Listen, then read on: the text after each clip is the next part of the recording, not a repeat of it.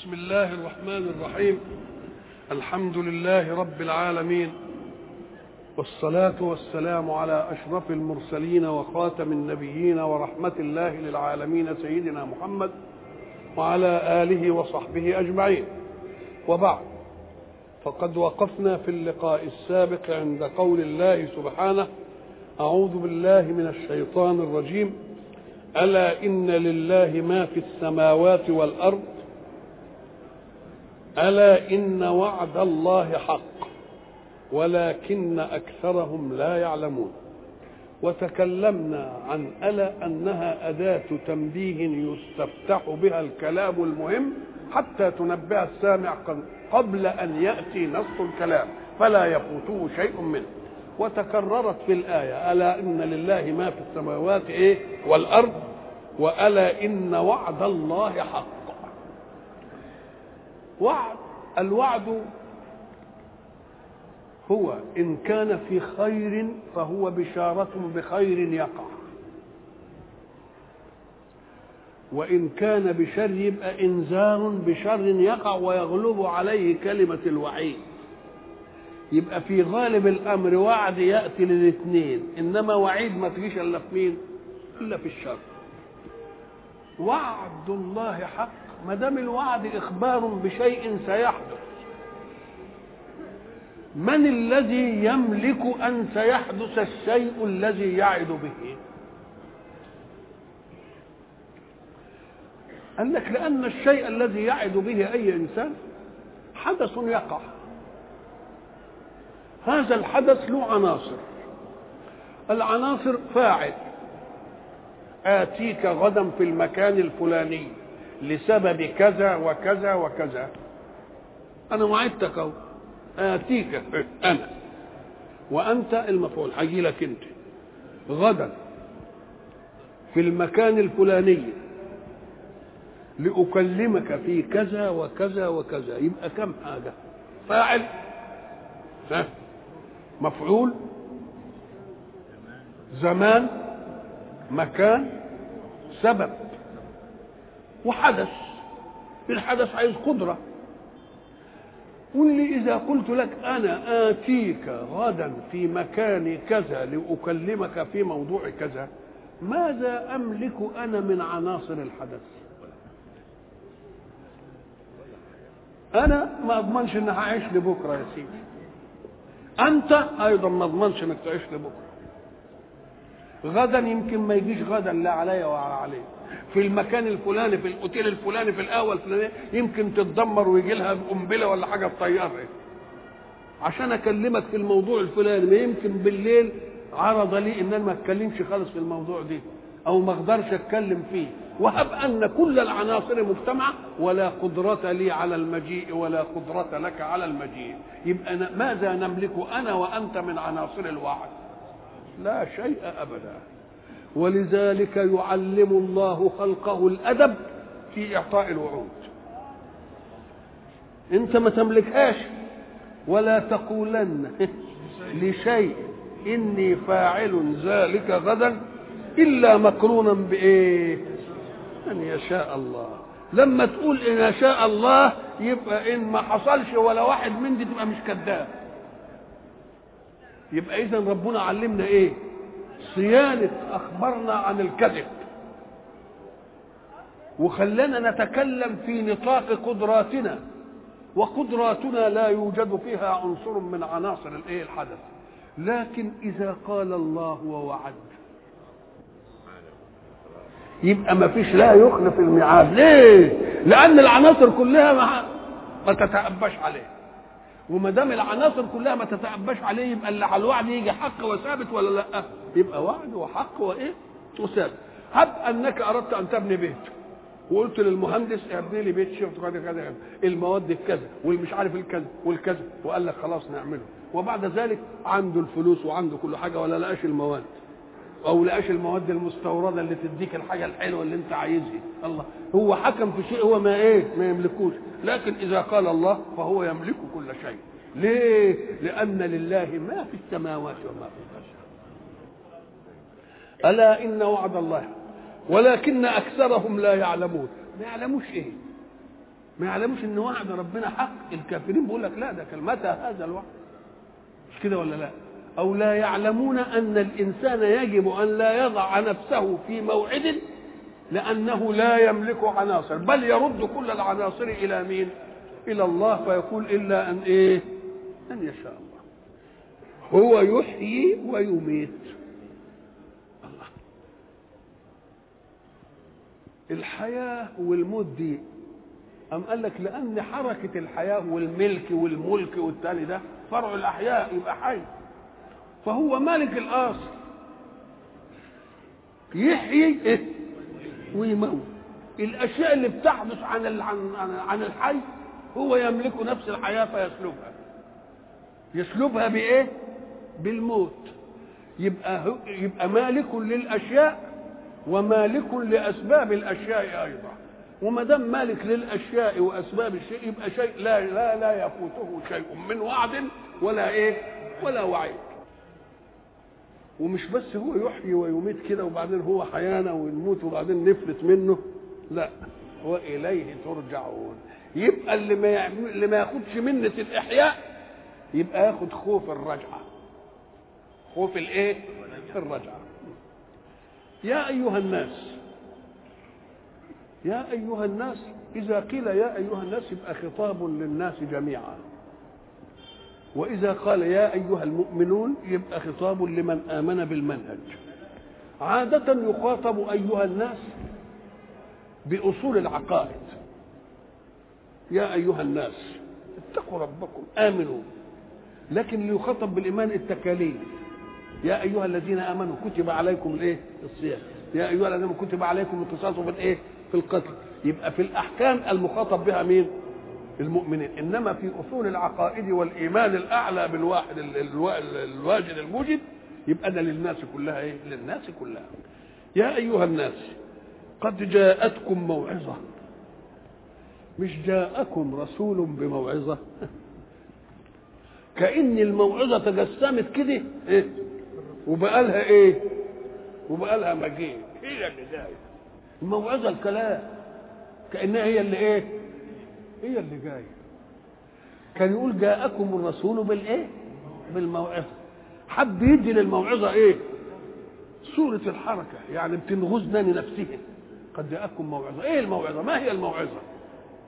الموعظة هي الوصية بالخير وبالبعد عن الشر بلفظ مؤثر يقول لك ده فلان ده واعظ إيه, إيه؟ واعظ كويس. الله. كويس يعني إيه؟ يعني بيقول كلامه بإيه؟ جميل مستميل بأسلوب جميل وإيه؟ ومستميل. كلام مؤثر. ليه؟ لأنك الموعوظ دائما أضعف من الواعظ لأن ما دام بتوعظني تبقى أنت يعني فما دام أضعف من الواعظ يبقى النفس ثقيلة أن تتقبل العظة. لأن معنى ذلك إنك رايتني في محل دون وعايز ترفعني يبقى انت الشغلانة اياها دي أم قال لك قدر هذا الظرف في المنصوح قدر هذا الظرف في الموعوظ النصح ثقيل. فلا تجعله جدلا ولا ترسله جبلا. استعيروا له خفة البيان. علشان إيه؟ عشان تستميل أذن السامع إيه؟ إليه. تقوم تجيب له الأسلوب الجميل المستميل المقنع الممتع اللي يطلبه اللي يعجبه. إيه؟ كل دي اسمها الموعظة. وما دام موعظة يبقى لازم تيجي في الصميم. لأن الوصية عادة لا تتأتى إلا في خلاصة حكمة الأشياء. هب إن إنسان مريض وعنده اولاده ومش عارف إيه وجاءت حضرته الوفاة. يقوم يعمل وصية يوصيكم. يقعد بالله يقول لهم الكلام اللي في الدنيا كله. ولا يجيب لهم عيون الايه؟ عيون المسائل. أنا أوصيكم بكذا أوصيكم بكذا أوصيكم بكذا اللي هي اللي. بأسلوب إيه؟ مستمر. يبقى قد جاءتكم إيه؟ موعظة. الموعظة دي يا تسمعها يا ما تسمعهاش.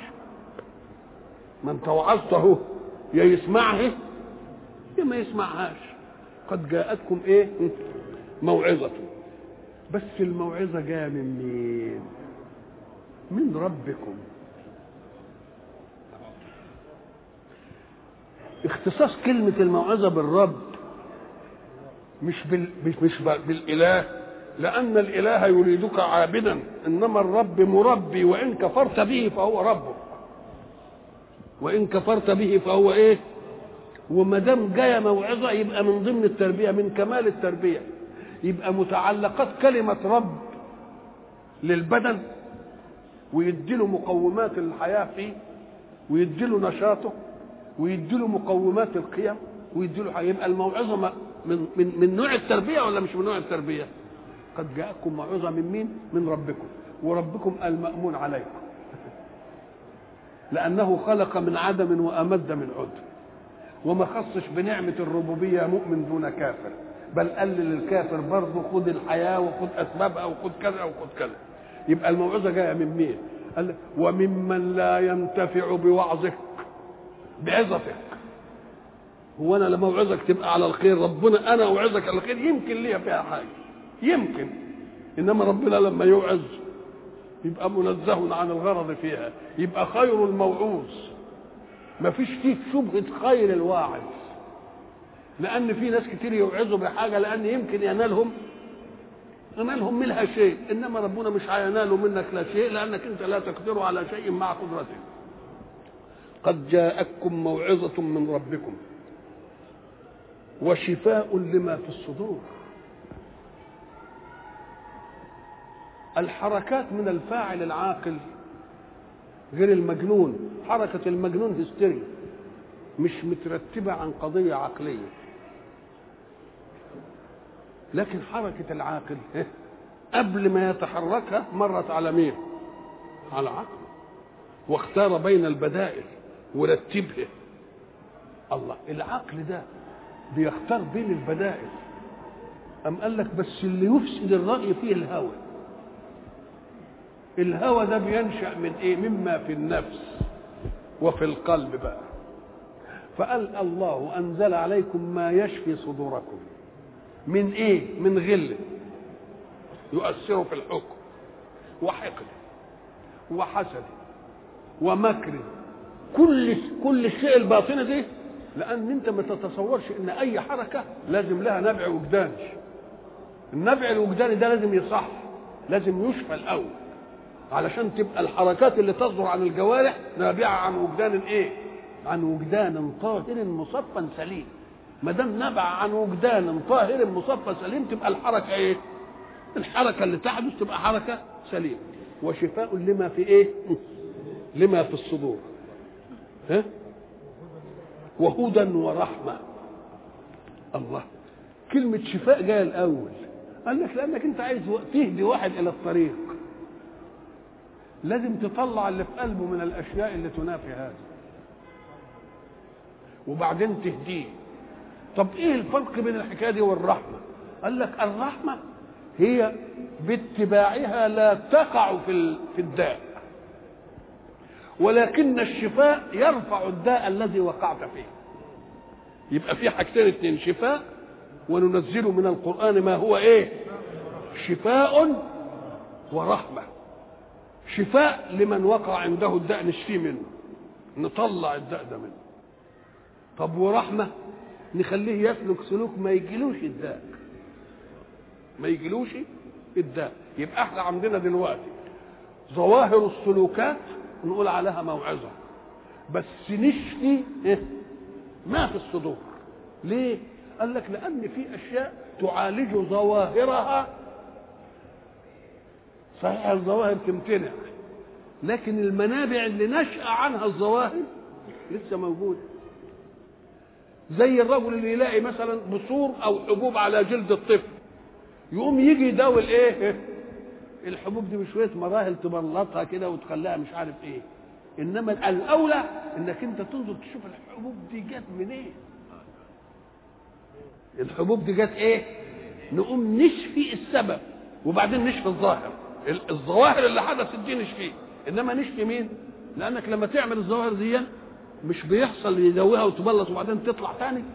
تطلع تاني. يبقى معناها إيه؟ إنك أنت اديت الظاهر ولا شفتش النبع اللي بتصدر عنه هذه الداءات النبع اللي بتصدر عنه الداءات هو شفاء الصدور. كل حركات لها نبع من مواجيد الناس.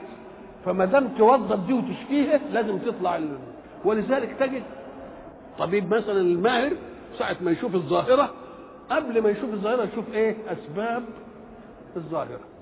يقوم يجي على سبب الظاهرة ويعالجه.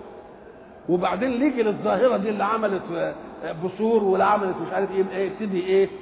يعالج ولذلك لما تيجي لل... لل... للقرآن في سيدنا مثلا أيوب في بلاء أيوب قال له إيه؟ اركض برجلك. اركض. يعني اضرب البتاع برجلك هتطلع لك مية. هذا مغتسل بارد وشراب. مغتسل بارد ليزيل الأشياء الإيه؟ الظهر وشراب عشان يجي للإيه؟ يجي للداء نفسه من إيه قد جاءتكم موعظة من ربكم وهو مأمون إله ورب وشفاء لما في الصدور حتى تكون المواجيد اللي تصدر عنها الأفعال مواجيد سليمة مواجيد مستقيمة ما فيهاش خلل. وهدى إلى الطريق الموصل للغاية الحق ورحمة بحيث إن اتبعتها لا يحصل لك داء. الموعظة. والشفاء والهدى والرحمة. كل هذه الأشياء تؤدي إلى العمل المقبول عند الله. العمل المقبول عند الله. ولكن إياك إن صحت لك هذه الأربعة. أن تظن أن العمل في ظل موعظة وفي شفاء صدر وفي هدى وفي رحمة هو ده اللي تفرح به. ليه؟ لأن ده عملك.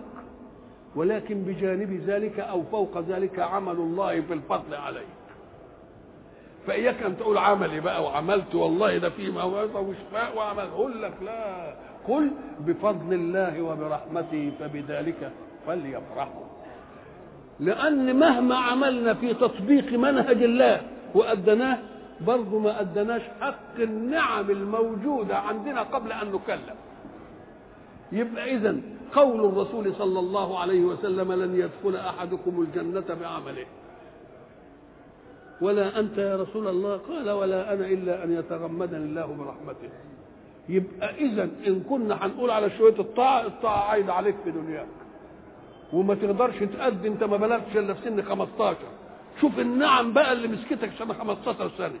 يبقى لما تيجي تطيع ربنا في كام حكم يبقى مش هتؤدي الايه يبقى إن جازاك في الآخرة يبقى بالعدل ولا بالفضل؟ يبقى بالفضل.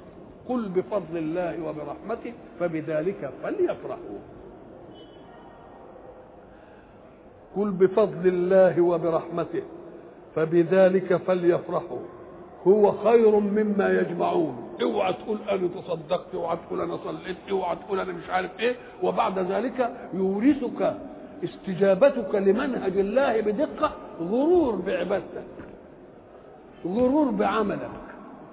يقول له لا رب معصية أورثت ذلا وانكسارا خير من طاعة أورثت عزا واستكبارا. قل أرأيتم ما أنزل الله لكم من رزق؟ فجعلتم منه حراما وحلالا. قل آه الله أذن لكم أم على الله تفترون. إحنا قلنا الملك والملك واليحيي ويميت كل دي مظاهر الحياة. دي فرعية إيه؟ لازم في محافظة على استبقاء الحياة. استبقاء الحياة ده بإيه؟ بالرزق اللي بناكله الشرب والهواء والأشياء دي. دي مقومات استبقاء الإيه؟ استبقاء الحياة. طب واستبقاء النوع؟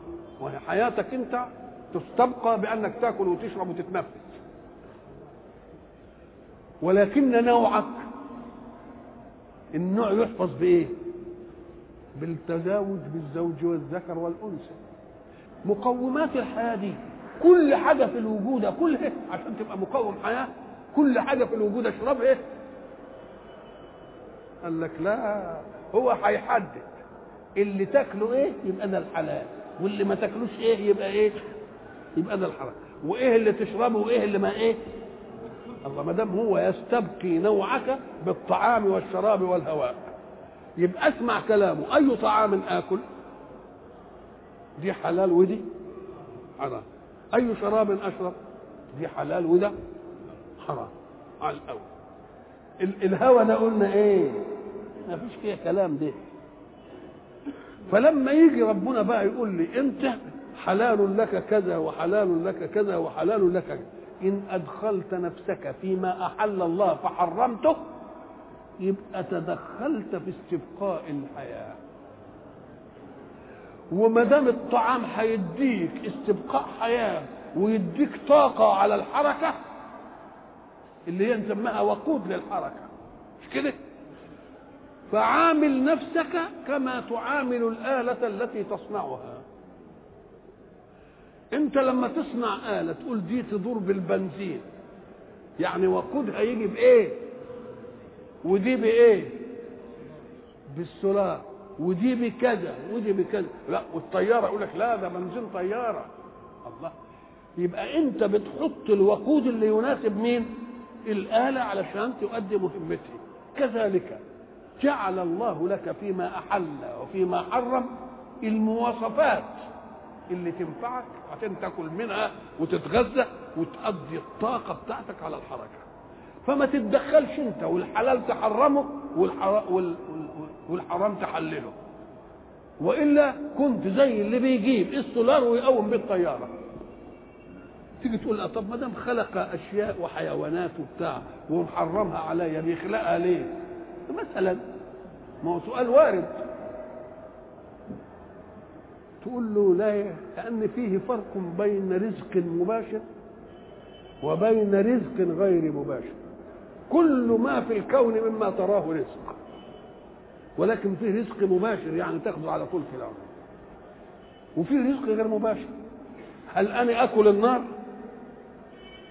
إنما هي اللي هتنضج لي الطعام اللي حكى. الله. يبقى اذا فيه شيء مخلوق لشيء هو مش مباشر بالنسبة لك إنما بيخدمك خدمة وإن كانت بعيدة شوية طب أهو حلل مثلا الضأن والمعد والإبل والبقر ومش عارف إيه وحرم الخنزير. مش كده؟ طيب إيه ليه؟ أم قال لك اوعى تقول هو محرمه وخلقه ليه؟ لأنه هو خلقه لمهمة مش إنك تاكلها. هو خلقه لمهمة تانية خالص. ده هو ده اللي بيلم لك قاذورات الوجود. اللي بيرمرم لك اللي تبقى ما تقولش للي بيرمرم للحاجات أنا اكله يبقى هو رزق بس غير إيه؟ غير مباشر. ما تنططوش أنت إلى انك أنت تاكله. خليه لإيه؟ للمهمة بتاعته. فالحق سبحانه وتعالى بيدينا بيقول للنبي قول لهم أنتم حلل حرمتم أشياء حللها الله. طب اللي بيحرم أشياء احلها الله يبقى بيضيق على نفسه ولا بيوسع؟ ده بيضيق على نفسه. يا أخي الأشياء اللي هي حرام ويحللها يبقى بيوسع على نفسه. إنما هي حلال ويحرمها أدي الغباء. هي حلال ويحرمها. فبيقول بقى قل يا محمد أرأيتم أي أخبروني؟ ما أنزل الله لكم من رزق. الرزق ما به انتفع. إما مباشرة أو بالإيه؟ أو بالوسائط يبقى كل ما تراه رزق لك. بس في حاجة بتاخدها مباشرة. طب المال ده رزق ولا مش رزق؟ هو ده رزق وهو اللي بيجيب الارزاق كلها. إنما تاكله ما يتاكلش يبقى مش رزق مباشر. إنما يأتي به الرزق المباشر. ما يبقى الرزق ما ينتفع به. سواء كان انتفاعا مباشرا أو انتفاعا بإيه؟ بوسائط ما أنزل الله لكم من رزق كأن الرزق كله نازل. وكلمة أنزل تفيد إيه؟ إنه بيجي كله من ناحية إيه؟ من أعلى. طب ما هو كله هابط لنا من الحق الأعلى. كله هابط لنا من الحق الإيه؟ الأعلى. بس إحنا بنقول ده أنزل يعني بينزل المطر والمطر يطلع الإيه؟ نقول له لكن في معادن في الأرض برضه وهي رزق لنا ولا لا؟ بنعمل منها أدواتنا وبنعمل منها كذا وبنعمل منها كذا وبنعمل منها كذا. يبقى كلمة أنزل معناها أوجد وخلق من أعلى. وما دام موجودة من أعلى منك يبقى صالحة لك. يبقى كلمة أنزل ما تاخدش بقى بس جهة العلو والإيه؟ الحسية. خد جهة العلو الايه المعنوية. بدليل إن الحق سبحانه وتعالى قايل في سورة الحديد أعوذ بالله من الشيطان الرجيم. لقد أرسلنا رسلنا بالإيه؟ بالبينات. وأنزلنا معهم الكتاب أنزلنا معهم الكتاب والميزان. صحيح نزل من السماء أنزل القرآن جه من السماء صح. وأنزلنا معهم الكتاب والميزان ليقوم الناس بالقسط. وأنزلنا الحديد فيه بأس شديد ومنافع وأنزل الحديد برضه. والحديد إحنا بنجيبه من إيه؟ من الأرض ومن الجبال. يبقى المراد الإنزال. الإنزال إيجاد من أعلى منك. وما دام موجود من أعلى منك يبقى هو ده اللي إيه؟ اللي صالح إيه؟ لك. قل أرأيتم ما أنزل الله لكم من رزق؟ الله أنزل وبين الحلال والحرام أنتوا ادخلتوا انوفكم في الحلال والحرام فجعلتم منه حراما وحلالا. أنتوا اللي جعلتوا. ما تخلوا الجعل لمن خلق اللي عارف مصلحتك فين. قل آه الله أذن لكم؟ يعني اداكوا تفويض كده بإنكم تشوفوا إيه الحلال وإيه الحرام؟ أم على الله تفترون؟ أنتم في وجاب الكتة الحلال والحرام أنتم بتحللوا بتحرموا الحلال علشان يبين مرتبة القبح لأنه لو لو لو قال إن كنتم بتحللوا الحرام يبقى إنما شوف الغباء بقى بيضيق إيه؟ ويضيق على نفسه. ويشير الحق سبحانه وتعالى في إجمال هذه الآية. فجعلتم منه حراما وحلالا؟ في آيات أخرى في قوله سبحانه شرحناها ما جعل الله من بحيرة ولا سائبة ولا وصيلة ولا حام اما ما دام ربنا ما جعلهاش يبقى مين اللي جعلها؟ إنتوا. جعلوها إيه؟ ما جعل الله من بحيرة. طب ده هي موجودة. قال ما جعلها حراما. ما جعل الله كذا وكذا وكذا. إيه؟ إنتوا اللي حرمتوها. ما جعل الله من بحيرة. البحيرة الناقة. إذا جابت خمس أبطن وآخرها ذكر. يشق ودنه. يقول لا والله أنت عملت اللي عليك. يشق إيه؟ ودنه. ويتركوها سائمة غير مملوكة. بس لا يركبها أحد ولا يحلبها أحد ولا يجز صفها أحد. ودي معمولة لمين؟ تبقى بعدين تذبح لقدام الآلهة الإيه؟ اللي بيعبدوها اسمها الإيه؟ سميت بحيرة لأنهم يبحرون أذنها يعني يشقونها علامة على إن أي واحد يشوفها ما يركبهاش أي واحد يشوفها ما يحملش عليها حمول أي واحد يشوفها ما ياخدش لا بلد يقول لك ما هي أدت. دي اسمها الإيه؟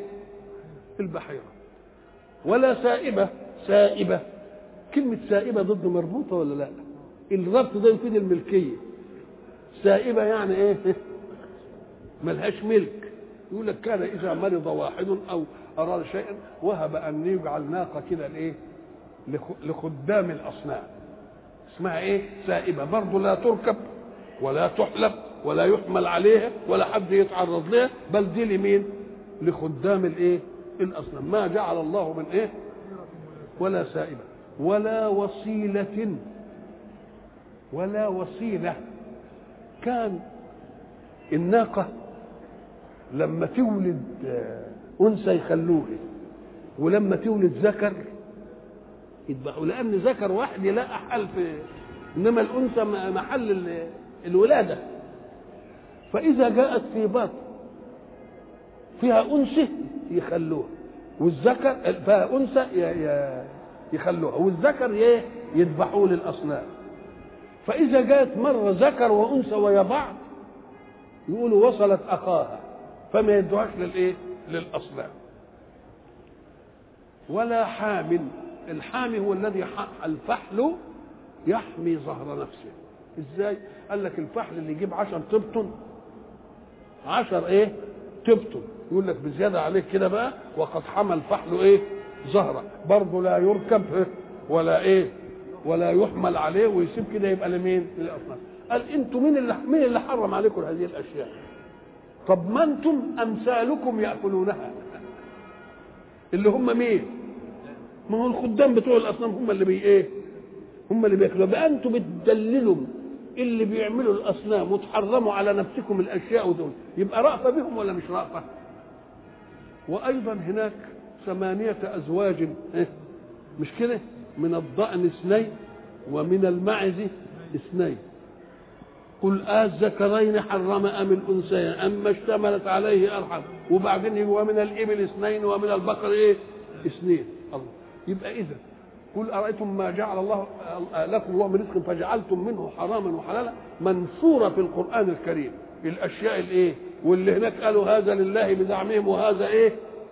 وجعلوا لله مما زرع من الإيه؟ من الأنعام نصيبا فقالوا هذا لله بزعمهم. وهذا لشركائنا. فما كان لشركائهم فلا يصل إلى الله. وما كان لله فهو يصل إلى إيه؟ شركائه. قال لهم أنتم دخلتوا ليه في مقومات الحياة؟ أنا الذي أتدخل. أنا خلقتكم وأنا خلق أرزقكم. فأنا اللي أقول ده حرام وده حلال. فما تتعدوش. لانك إن تعديت إلى حل فحرمته تمام زي ما تتعدى إلى محرم فتحله قل أرأيتم ما أنزل الله لكم من رزق؟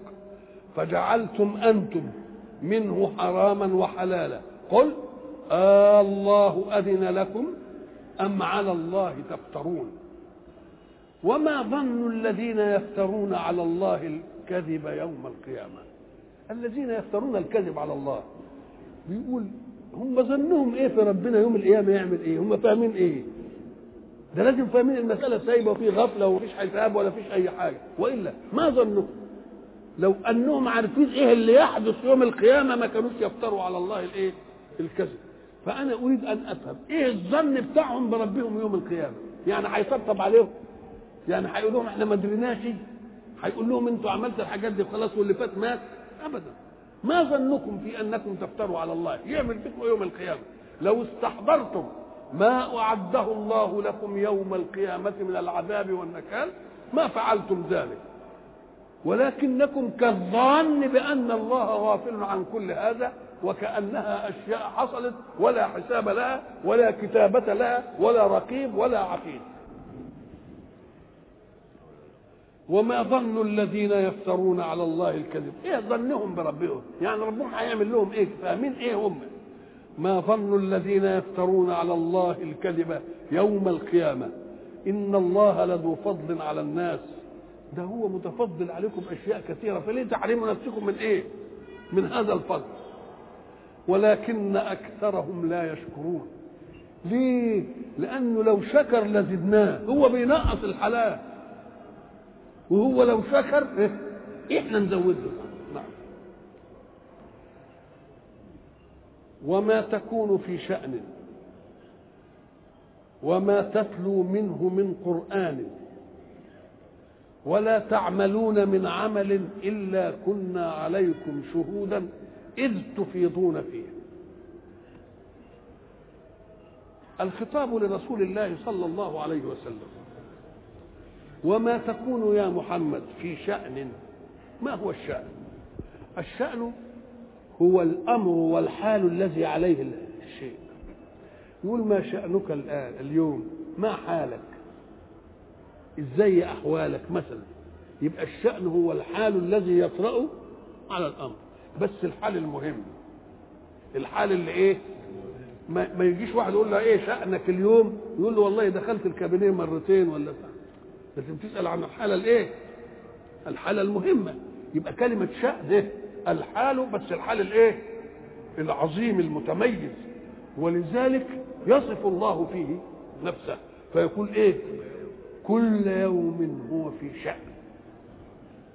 كل ما تفتكرش إن ربنا خلق النواميس وخلق القوانين وقال للنواميس بقى إيه؟ اشتغل أنت بقى. لا ده كل يوم هو في شأن. ولذلك لما سئل أحد العلماء قال ما شأن ربك الآن؟ بيعمل إيه؟ وقد صح أن القلم قد جف. يعني كل حاجة إيه؟ فقال ماذا؟ قال أمور يبديها ولا يبتديها.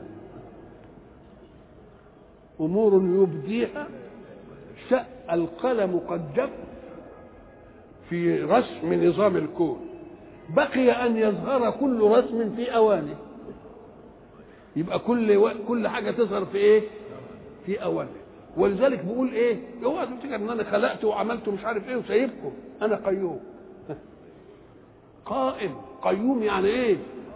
يعني مبالغ في القيام. القيام على إيه؟ على مصالحكم.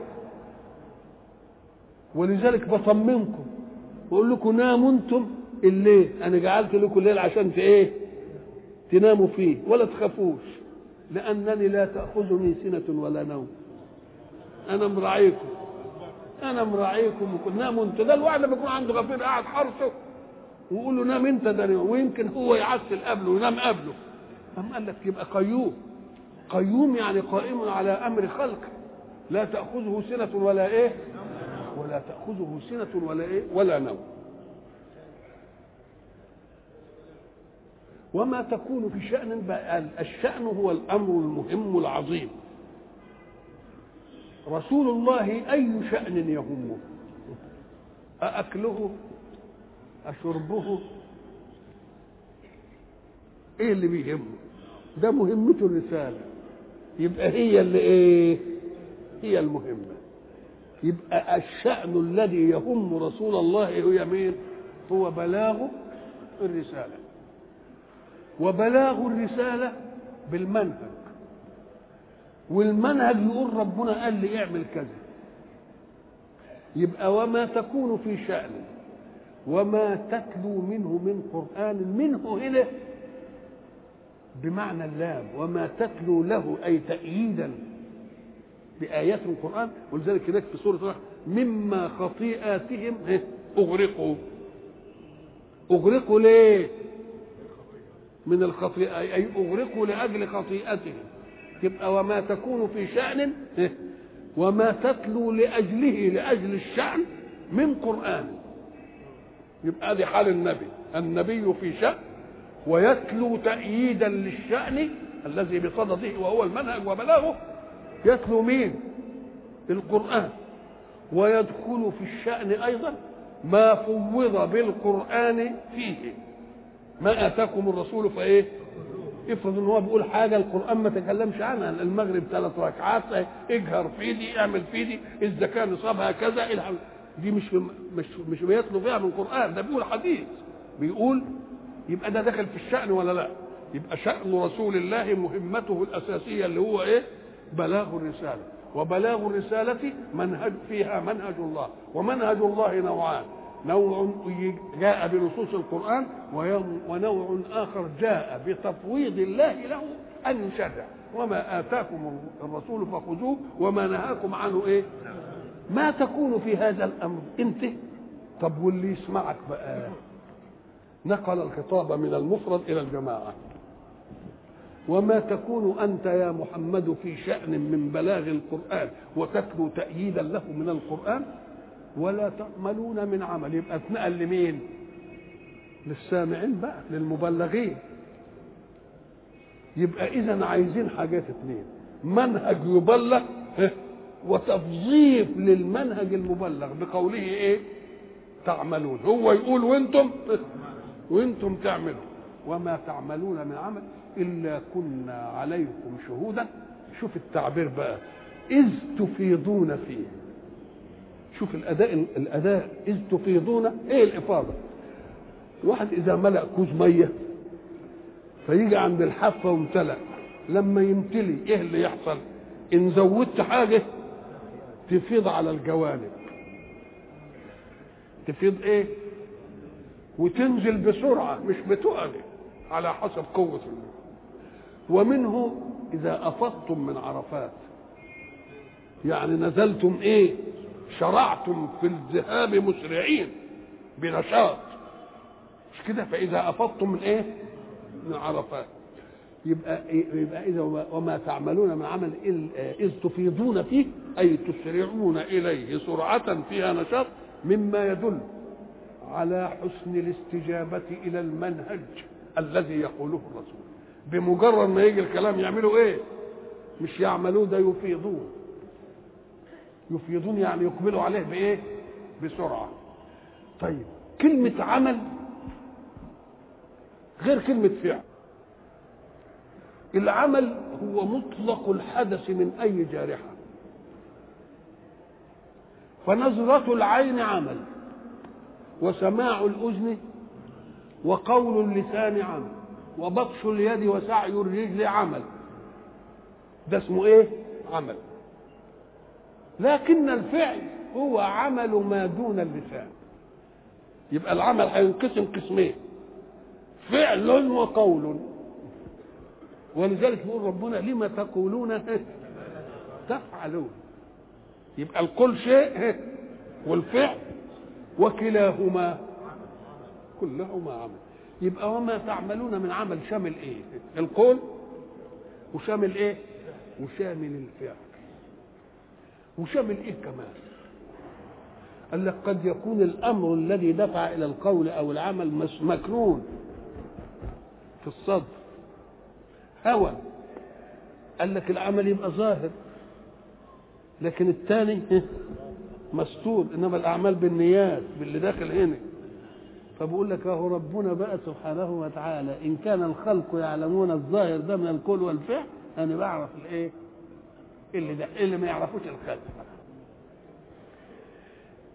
ولا تعملون من عمل إلا كنا عليكم شهودا إذ تفيضون فيه. وتنبهوا وما يعزب عن ربك من مثقال ذرة في الأرض ولا في السماء ولا أصغر من ذلك ولا أكبر إلا في كتاب مبين.